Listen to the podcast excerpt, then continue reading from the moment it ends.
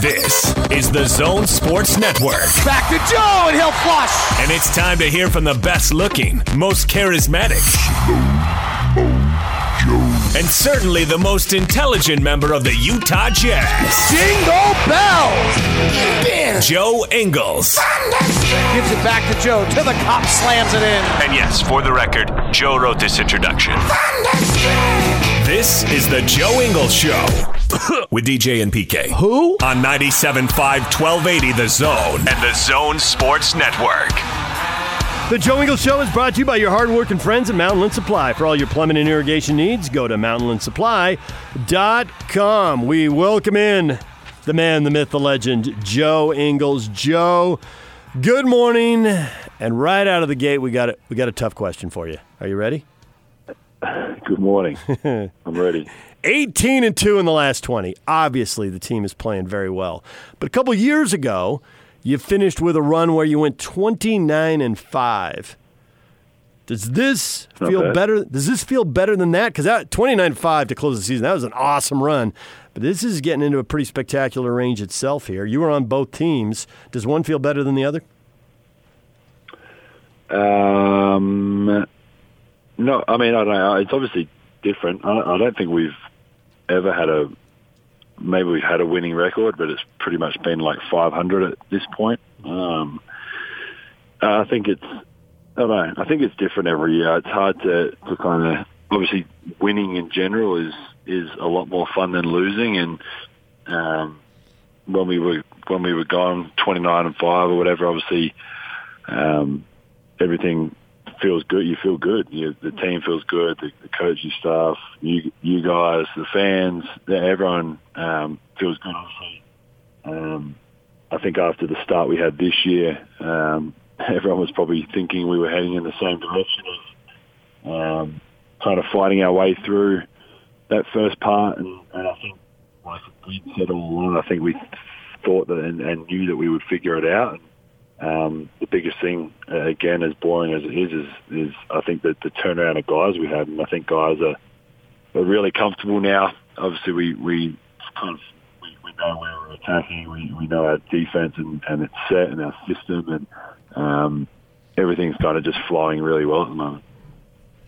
So you guys have been beating the holy snot out of a bunch of teams here lately. I mean, 30 point wins is just frequent and it's crazy, but that's nevertheless what it is. And you guys being younger guys tend to be on social media and there's been talk, yeah, they've been beating these bad teams. Between now and the All-Star break, you know, you got Houston, you got Dallas, you got Denver, you know, you got Miami and all this stuff.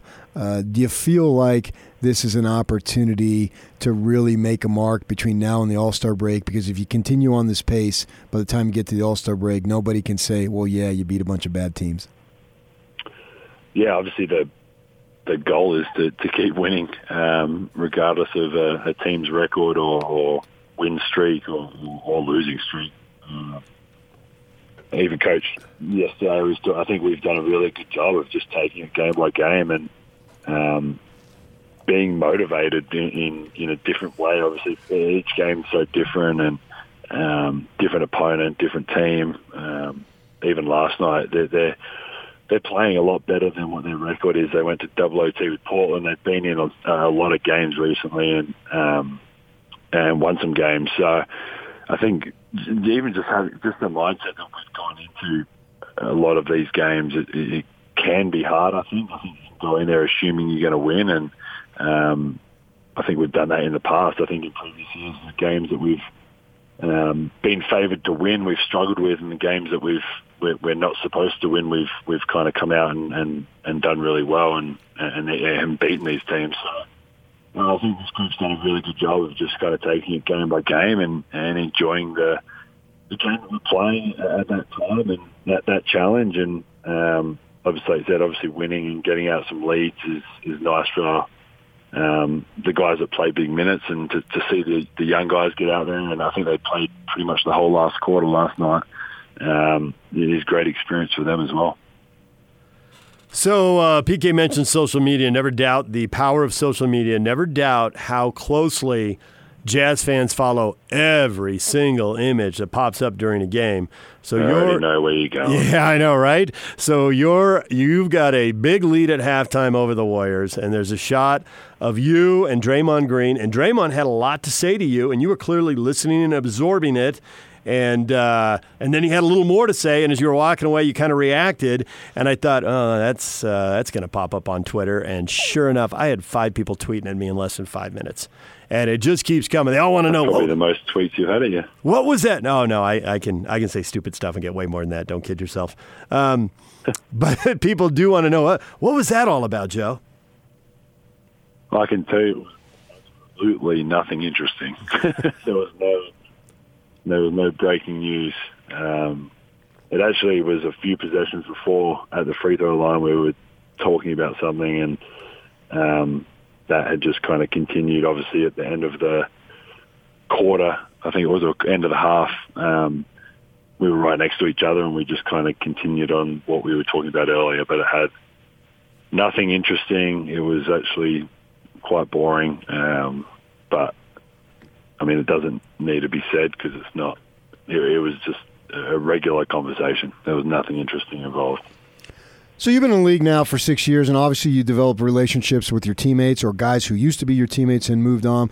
But I'm wondering, have you formed any friendships or relationships with guys on other teams? And using Draymond Green as an example, because you're playing them three, four times a year, and actually even more if you get them in the playoffs. And since you've been in the league for a number of years, have you been able to have relationships with guys who aren't on your team or were on your team?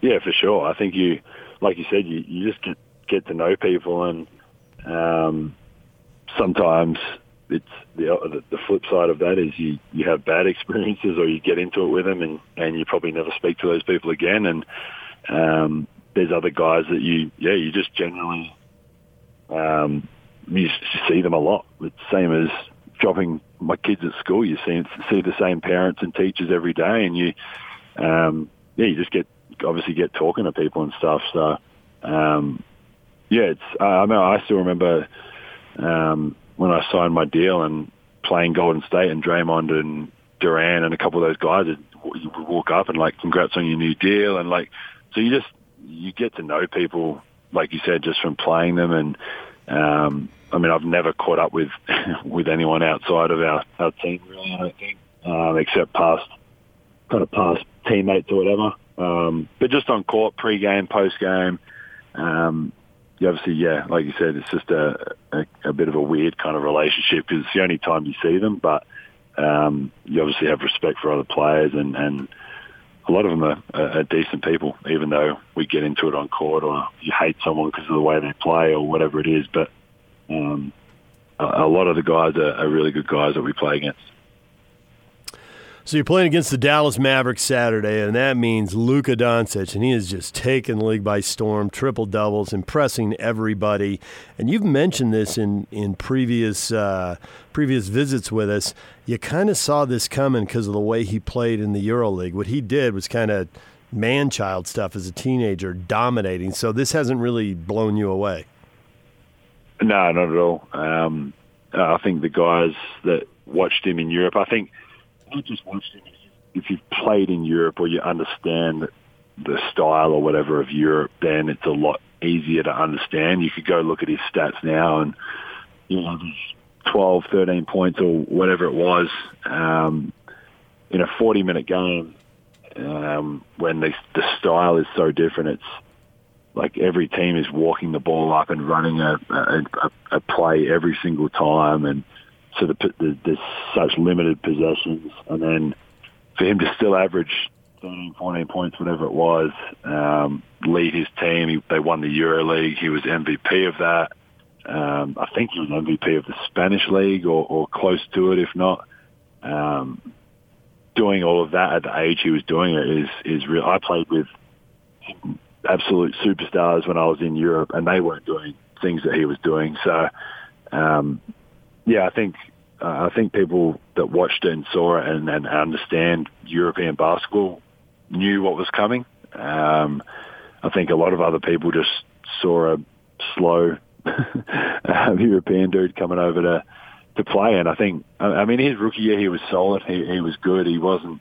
He obviously had some big games and, and whatever. But I think what he's done this year is, is unbelievable. And um, we're obviously, yeah, we're, uh, it's exciting to, to play someone that's playing at this level and um, a good challenge for us to, to go out there and try and slow him down. What would you equate that level of competition over there in Europe to as far as the U.S.? Is it G League? Is it high level college, mid level college? Exactly what would it be? Um, yeah, probably kind of like G League-ish. Um, I mean, the top teams in Europe, uh, uh I mean, they've beaten NBA teams. Obviously, granted it's preseason and there's 20 guys on a roster or whatever, and, and probably a lot of times that the main guys aren't playing or not playing much anyway. Um, but I mean, my Barcelona team had a few NBA players that are playing NBA now, and um, a few NBA players that had played in the past. Um, guys had been drafted that, that just didn't, didn't want to come over. So, um, yeah, I mean the competition over there is, is really good. It's there's guys, there's Americans over there that um, could play in the NBA for whatever reason they're not, if it's money or, or the role or situation. They're guys are making tax-free money and getting to play 30 minutes a game. Do, do, do, do they want to come over and play on a minimum and, and sit on the end of the bench? So.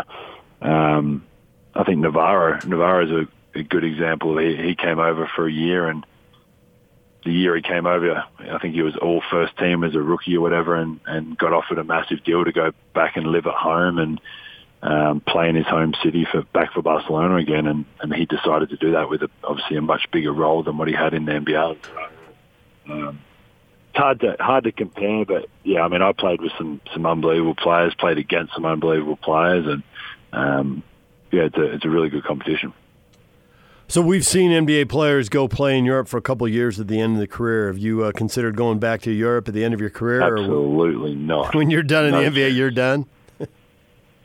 um, I don't know if I'll be done. Um, I've always, I guess, talked about or considered playing in Australia. Um, obviously I started there when I was 17 and to sign a contract and start playing it uh, that young was something that I'd always dreamed of. And, um, I guess I didn't think when I first came to the Jazz or, or to the NBA I was going to be here for this long. Um, I assumed it was going to be a couple of years maybe and, and see if I could hang around for three and get my get my uh, retirement plan and, and probably head home. But it's obviously turned out very different to what I first assumed and um, it'll be what eight years or something like that when I'm done with my contract here here in Utah. So um, I don't know if I'll still be here or be in Australia. I don't. I obviously have no idea what's going to happen, but um, I'd love to stay here as long as I can. And then, yeah, I, yeah like I said, consider playing in Australia. I'd love to play um, back in front of my family and friends and help the league in Australia grow. And um, yeah, so we'll just kind of weigh that up as as we go down this path. As we sit here today, Joe, you are the speaking of the Jazz are in second place alone. And listening to the broadcaster talking about, well, you know, you want that second place so you can uh, face the Lakers in the conference final. My way of thinking is, yeah, you want second. You actually want first if you can get it. But my way of thinking is I don't care who you play because I believe you're good enough to beat whomever. So if you should get the Lakers in the second round, so be it. Just punk the crap out of them in the second round instead of the third round. How do you respond to that, Joe? Um, I mean, I haven't thought about the play- playoffs one bit, honest with you, but um, I think, like you said, I think if you're a team that's that's obviously in the eight, in the four, in the six, four, whatever position it is. Um, obviously, you want to um, you, you want to win as many games as possible, and you want to be as high as possible, r- regardless of kind of who you're playing. You want to you want to finish as high as you can, and um, I think all you go into it with a, regardless of what precision or seed or whatever you are, you've got to beat really good teams if you want to go all the way and win an NBA championship. Regardless of what seed you are, you've got to you got to beat some really good teams. Uh, um, I mean, yeah, when, when that time comes, whoever we play going into it, I think we've in the past done a really good job, and, and Quinn and his group's done a really good job of just preparing us for that series. We've obviously had some good wins in, in series, and we've had some some losses as well. So um, you just go into it. You've got seven games. You, you try and obviously win four of them, and um, you obviously it's again as boring as it sounds. You take it one by one, and so it's the Lakers or the eighth seed or the six seed, whatever it is, you, you, you take it as it as it comes. And like I said, you've got to beat a lot of good teams to, to go all the way, regardless. Right, but my point being is, I believe you're a really good team, and so, So do it doesn't matter who you're playing. You got to beat them, and you can beat I them. we will, we will never like we we we won't care who we play. Yeah, that's my point. Same as people saying that we've only played bad teams in this stretch or whatever they've been saying. It's you still got to win. Like win the, the, there's NBA players. There's a lot of good players in this league, and and like I said, even Golden State last night is they're playing better than their record. They've got obviously last night they've got AB, they've got D'Angelo, they've got Draymond, they've got Willie Cauley-Stein who had a huge role in, in Sacramento. They've got really good players. Um, so every game is, is something different, and yeah, if we we'll play, we'll talk about this later. We got we got way way too much time before now in the playoffs. You know, when things are going this well, and, and Jazz fans, I mean, so many fans want it so bad. They've been rooting this team for a quarter of a century, and they can still remember Stockton and Malone and Jordan and all that stuff. They want it so bad.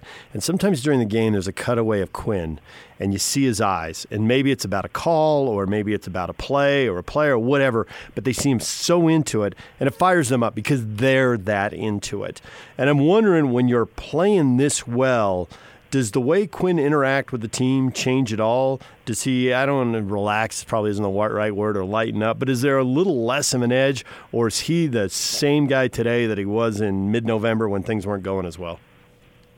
He's the same guy today that he is six years ago when he when he first got the job. He, um, I think, obviously as as he's grown as a coach and and has um, been here for that kind of time, you, you figure things out and um, learn different things. So there's obviously little things here and there that are, are different, but in, terms of what he stands for as a coach and, and the details and the professionalism, the, player development, like we watch unbelievable amount of, of film, and I'm, I mean that in a good way. And it's um, the, the learning. There's just a non-stop.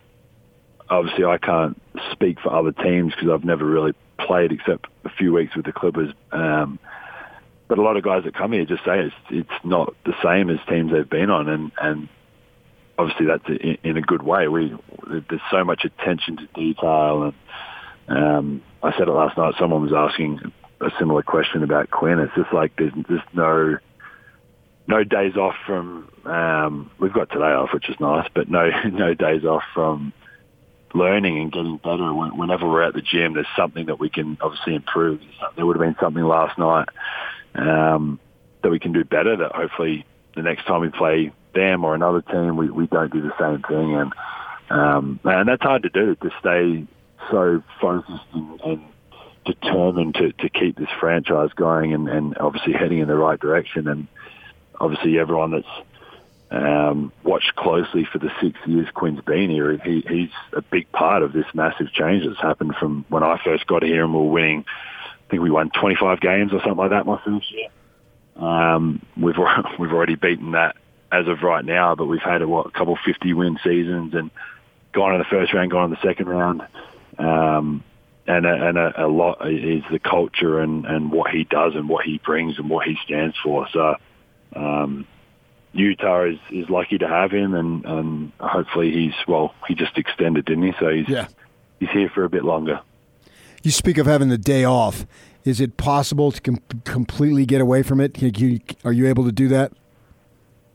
Well, today is like a like a lockout day. Like no one's allowed to go in, which is nice because if you have a day off, but it's like a like an optional kind of day or whatever, most guys go in anyway, just because it's what we do, it's what we used to. But the doors will be be locked today, and um, obviously we'll have a good practice tomorrow and get in there and then shoot around and that. So we've got a, a bit of time, but it's nice to have have a day off and just drop Miller at school and um, hang out with Renee a little bit and just kind of do a, a bit of regular stuff, I guess.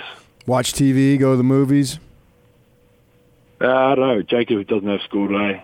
Uh, school's got the day off, so we've got Jacob at home, and um, it was nice to. I mean, I, we got back at what two thirty, but taking the kids to school for me is something that I uh, I love doing, and to walk in there with Miller and drop her off and pick her up, and and obviously now with Jacob at home, get to actually see Jacob and spend some time with him, and and um, and obviously Renee as well. So it's um, it's different for us. I know it sounds like stupid because we only practice a few hours a day or whatever, but to to spend a whole day with with the kids is something that we don't get very often. So it's it's nice for me to be able to do that. Joe, as always, we'll appreciate it. We'll let you go uh, enjoy your day off. I will appreciate it. Thanks for having me. Joe Ingles checking in once again here on 97.5 at 1280 The Zone.